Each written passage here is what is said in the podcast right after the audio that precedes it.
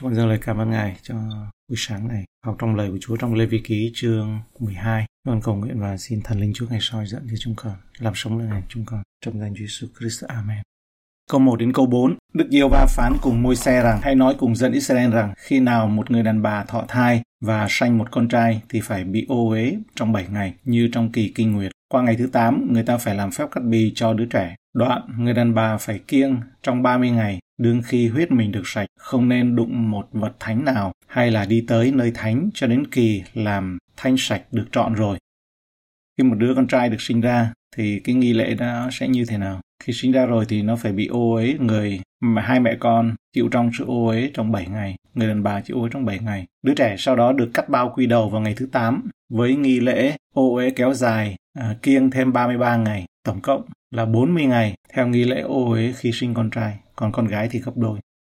Chúng ta nhớ cái này nó được quy định, cái ngày này ấy, là nó quy định ở trên cả ngày Sa-bát, có nghĩa rằng là nếu như cái ngày thứ 8 và là ngày cắt bì ấy, trùng vào cái ngày Sa-bát ấy, thì nó vẫn cứ xảy ra. Nhưng Chúa Giê-xu mới nói trong Giăng chương 7 ấy, ta làm sự chữa lành nhưng còn các ngươi ấy, theo phép cắt bì ấy, cho đứa trẻ đấy. Thì khi nó trùng vào cái ngày Sa-bát thì họ vẫn làm. Sách Tin lành Giăng chương 7 câu 19 câu 23. Môi-se há chẳng ban luật pháp cho các ngươi sao, mà trong các ngươi không một ai tuân theo luật pháp, cớ sao các ngươi kiếm thế giết ta? Dân chúng trả lời rằng, ngươi bị quỷ ám, nào ai là người tìm thế giết ngươi? Đức Chúa Giê-xu đáp lại rằng, ta đã làm một việc, các ngươi thảy đều lấy làm lạ. Môi-se đã truyền phép cắt bì cho các ngươi, phép đó không phải bởi Môi-se nhưng bởi tổ tông, và các ngươi làm phép cắt bì cho người đàn ông trong ngày Sa-bát. Nếu người đàn ông chịu phép cắt bì ngày Sa-bát cho khỏi phạm luật pháp Môi-se, thì sao ta chữa cho cả mình? Cả mình ở đây có nghĩa là cho toàn bộ con người, cả tâm hồn, cả linh hồn, thân thể của người bệnh được lành trong ngày Sa-bát mà các ngươi nổi giận. Câu 24 là đừng cứ bề ngoài mà xét đoán, nhưng phải xét đoán theo lẽ công bình. Người phụ nữ đó sẽ không nên đụng vào một vật thánh nào hay là đi tới nơi thánh. Thời gian đã được chỉ định về nghi lễ tẩy uế này được coi là một thái độ tiêu cực đối với việc sinh nở hoặc sinh con. Đức Chúa Trời ra lệnh sinh đẻ con cái, trong đó người đàn ông được truyền lệnh là hãy sinh sản và làm cho đầy dãy đất. Sang thế ký chương 1 câu 28, Đức Chúa Trời ban phước cho loài người và phán rằng hãy sinh sản thêm nhiều, làm cho đất đầy dãy đất, hãy làm cho đất phục tùng, hãy quản trị loài cá dưới biển, loài chim trên trời cùng các vật sống hành động trên mặt đất. Con cái thì được coi là món quà của Đức Giê-hô-va ban cho. Thi thiên 127 câu 3. Kìa con cái là cơ nghiệp của Đức Giê-hô-va, bởi Đức Giê-hô-va mà ra, bông trái của tử cung là phần thưởng. Và người phụ nữ có nhiều con thì được coi là ban phước, thì được phước. Thi thiên 128 cũng câu 3. Vợ ngươi ở trong nhà ngươi sẽ như cây nho thành mẫu, con cái ngươi ở xung quanh bàn ngươi khác nào những chồi olive. Chìa khóa để hiểu cái nghi lễ này là hiểu về ý tưởng nguyên tội của tổ phụ. Thật tuyệt vời khi một đứa trẻ chào đời, Đức Chúa Trời muốn nó được ghi nhớ rằng cứ mỗi lần sinh ra lại có một tội nhân khác vào trong thế gian.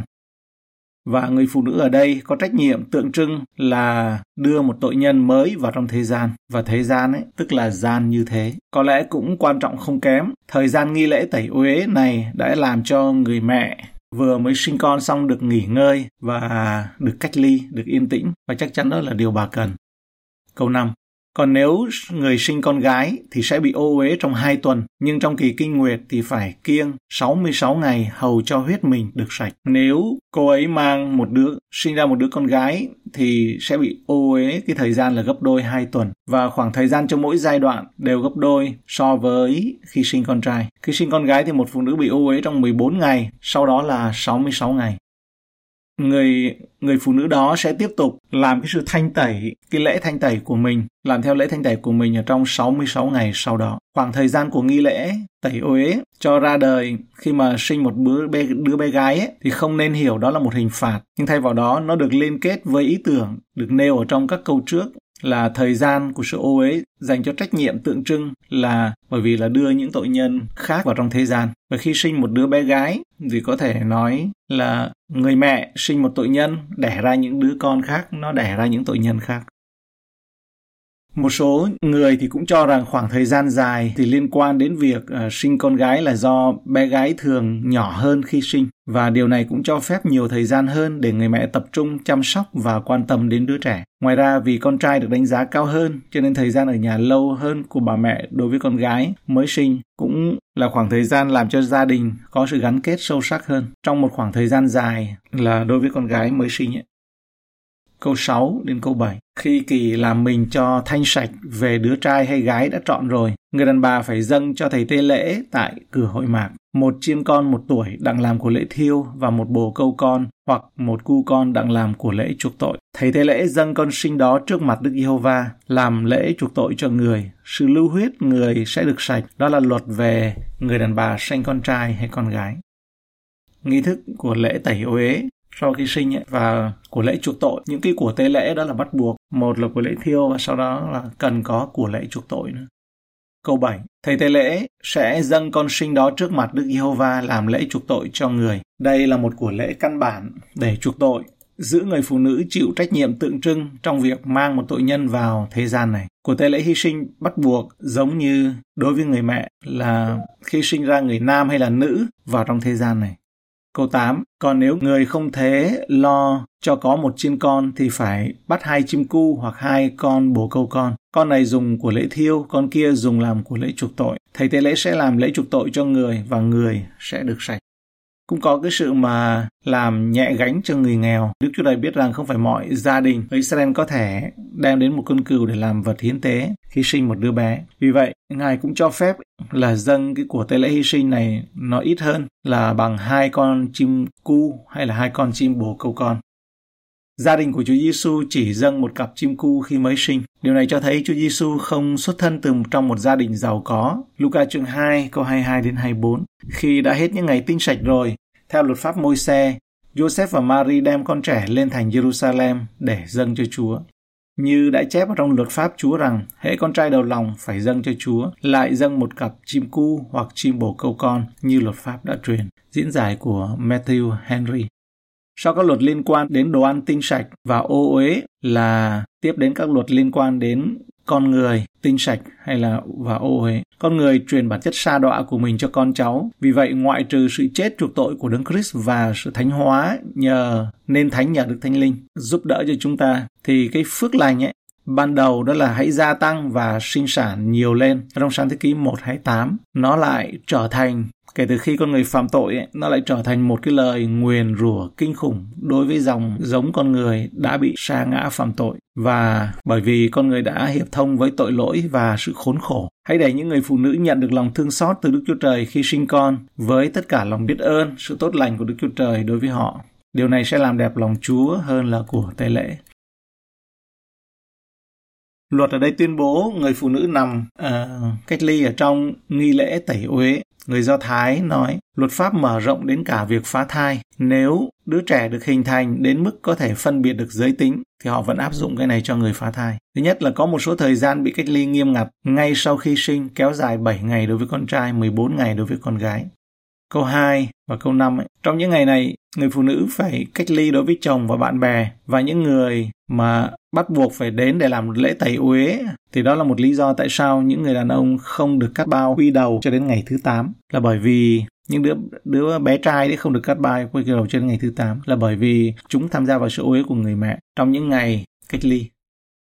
Thứ hai, cũng có một thời gian dài hơn được chỉ định cho việc thanh tẩy của họ, gấp đôi thời gian kéo dài đó nếu là nữ.